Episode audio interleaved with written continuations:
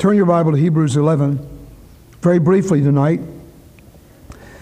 We want to look at some illustrations of faith. We're studying the chapter of 11 of Hebrews. Last Sunday night we talked about the definition of faith and began with one or two of the illustrations of faith.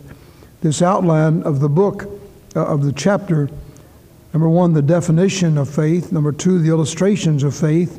Number three, the price of faith. And number four, the reward of faith. We talked about Abel and Enoch last week. Just briefly, let me remind us about Enoch. Enoch, by faith, was translated that he should not see death and was not found because God had translated him. For before his translation, he had this testimony that he pleased God. And then the author of Hebrews says, and without faith, it is impossible to please God. He connects that with Enoch. He said Enoch walked with God, and someone has said Enoch walked so thoroughly with God and so close to God that one day as they walked together, God said, Enoch, you're closer to my house than to your house. Come on home with me. Enoch just walked on to heaven. We don't understand all that. One day we'll understand it better. But by faith, he did all that. Then we come in verse 7 by faith, Noah, being warned of God of things not yet seen, moved with fear, prepared an ark to the saving of his house, by which he condemned the world and became heir of the righteousness which is by faith. If you think of Noah for a few minutes, you'll think of an older man who preached 120 years and said there's going to be a judgment and it's going to be a flood. Nobody had ever heard of a flood. It had never rained on the earth. They had no concept of what that meant. But Noah said, God told me he's going to do it, and he's going to do it. You see, Noah was a man of faith. Now, when we set our minds to do things by faith, God rewards that. For example, those of you in this room tonight who are saved are saved by faith. You put your faith solidly on the promise of God. Whosoever believeth in him is not condemned. He that believeth not is condemned already. For God so loved the world that he gave his only begotten Son, that whosoever believeth in him should not perish, not go to hell, not be destroyed, but shall have everlasting life, eternal life. As Moses lifted up the serpent in the wilderness, even so must the Son of Man be lifted up, that whosoever believeth in him should not perish, but have eternal life. All those wonderful promises. You have laid hold of that promise and believed it, and you're on your way to heaven. And somebody may say, Well, how do you know you're on your way to heaven? How would you answer that? By faith.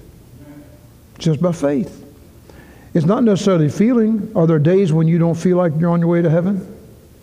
There are days so dark that I seek in vain for the face of my friend divine. There are days like that. But that doesn't mean we're not on our way to heaven on those days. It means that faith sometimes fails a little bit. Sometimes it gets a little bit dull. But that same faith that you placed in Jesus when you gave your heart to Him is the faith that will guide you on home. By faith, Noah preached for 120 years, and they all made fun of him. They laughed at him. They said, Well, you old duddy duddy, my land. You've been preaching that. My, my grandfather heard you preach that. My great grandfather heard you preach that. You've been saying that all these years, and nothing's happened.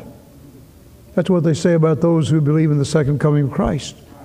Why, you all been preaching that for all these years, 2,000 years, you've been saying Jesus is coming. He hasn't come yet, but I want to tell you, He's coming. How do you know? Because the Word of God says it, and I believe it. Now, whether I believe it or not, that settles it. If God says it, that settles it. But faith takes hold of that promise and says, I'm going to get in on it. I'm going to trust my Christ as my personal Savior and Lord, and I'm going to believe what He says. And so Noah believed God. He built that ark, and at the appointed time, God sent the flood. He sent little raindrops at first, and then the fountains of the deep broke up, and then the water came up, and Noah and his family got in the ark, The same water that buoyed that ark up destroyed those who were not in the ark. And in Peter, we read, The like figure, even baptism doth also now save us. If you read that carefully, you understand that it's not the water that saved them. The ark was the like figure. The like figure is Christ. Christ is the one that saves us. And when we're in Christ, we're in the ark of safety. There's an old Negro spiritual that says the old ark is a moving, moving, and moving. The old ark's a moving, and I'm going home. Well, if you're in the ark, you're on your way home. And it's by faith that you're in that ark because you got in it by faith. Then he goes on to talk about Abraham in verse 8.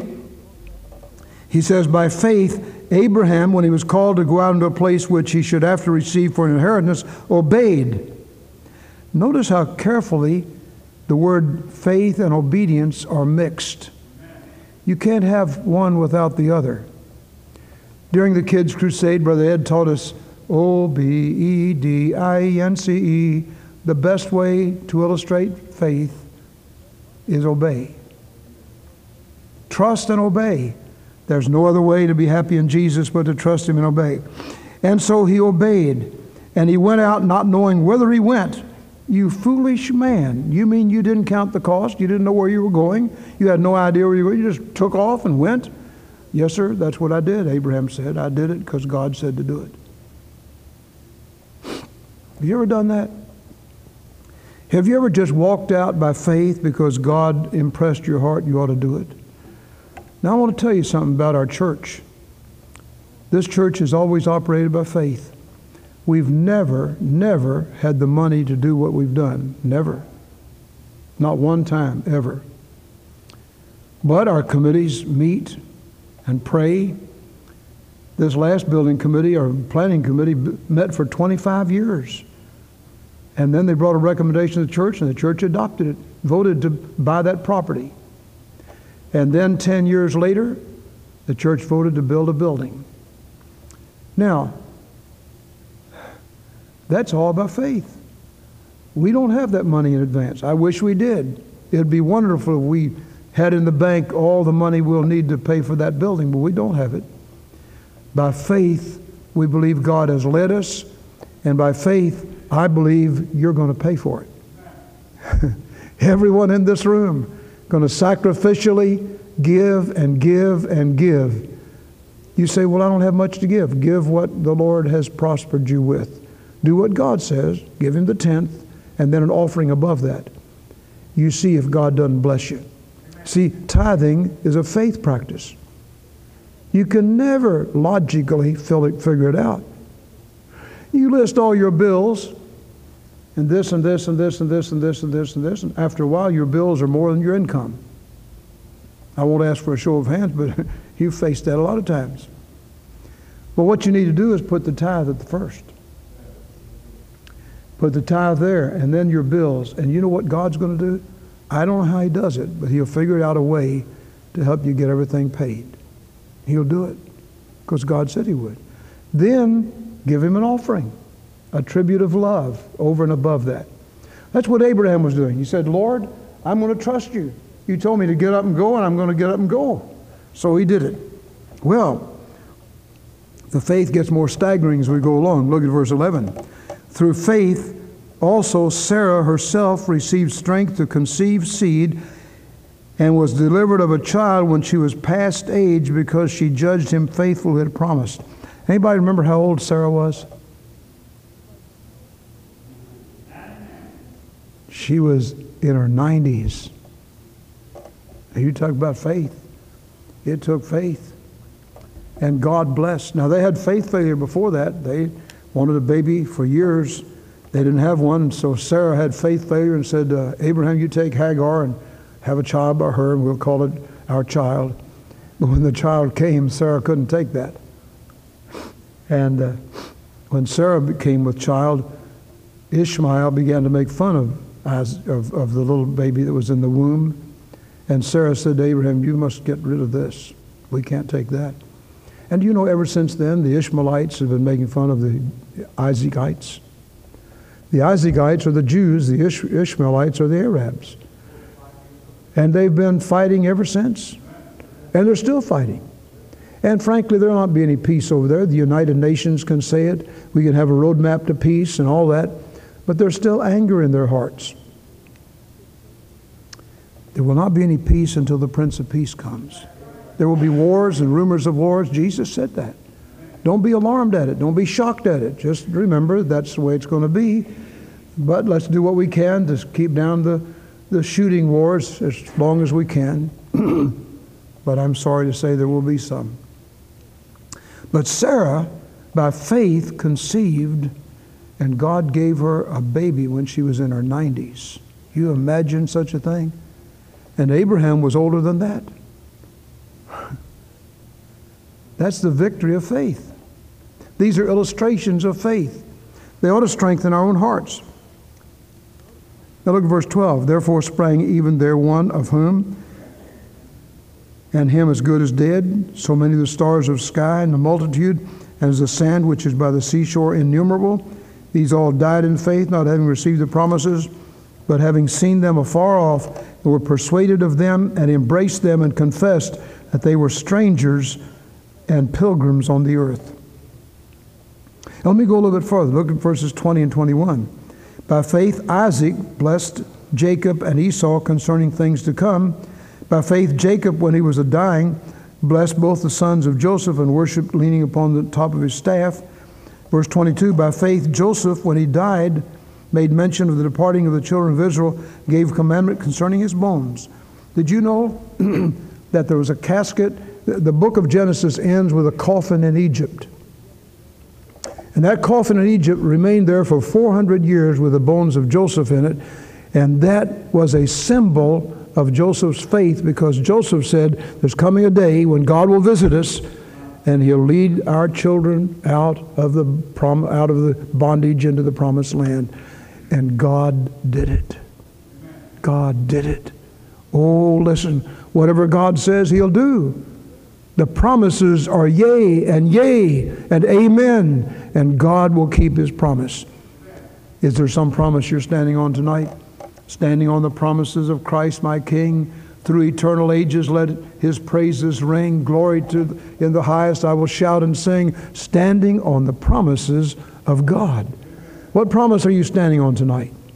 Find some in the Bible. There are many, many, many, many promises. Thou wilt keep him in perfect peace whose mind is stayed on thee because he trusteth in thee. My God shall supply all your need according to his riches and glory by Christ Jesus. I can do all things through Christ which strengtheneth me. My grace is sufficient for thee, for my strength is made perfect in your weakness. God promises, just stand on him, believe him, and watch him do it. Let's stand and have prayer. Our Father, we thank you for these beautiful promises from the Word of God. How precious is the Word of God to our hearts because you said it, and that settles it. Help us to get in on it and believe you. We pray if there's one person here tonight who has a doubt, or who has a question, or is facing some decision that's difficult to make, or has a prayer request that he feels like has not been answered or he's facing some real difficult thing in his life and doesn't know how to handle it. Dear God, help us to take it all to Jesus and believe you and trust you and go on our way rejoicing.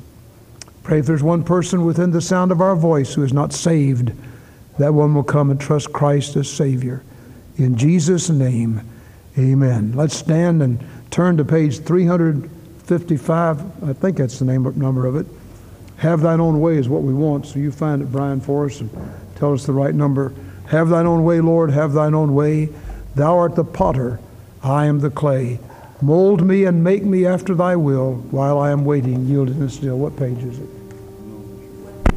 155, page 155. All right, 155. So we're going to sing that. As we sing it, let the Lord speak to your heart. Whatever it may mean, maybe a prayer request, maybe you need to come and just kneel at the altar, kneel at the cross. Christ will meet you there. Come while He waits for you. If you're not sure you're saved, please don't leave without Christ tonight. If you're a member of some other church and God wants you at Glendale, you ought to come tonight and make that decision. Do what God tells you to do. Why are we sing?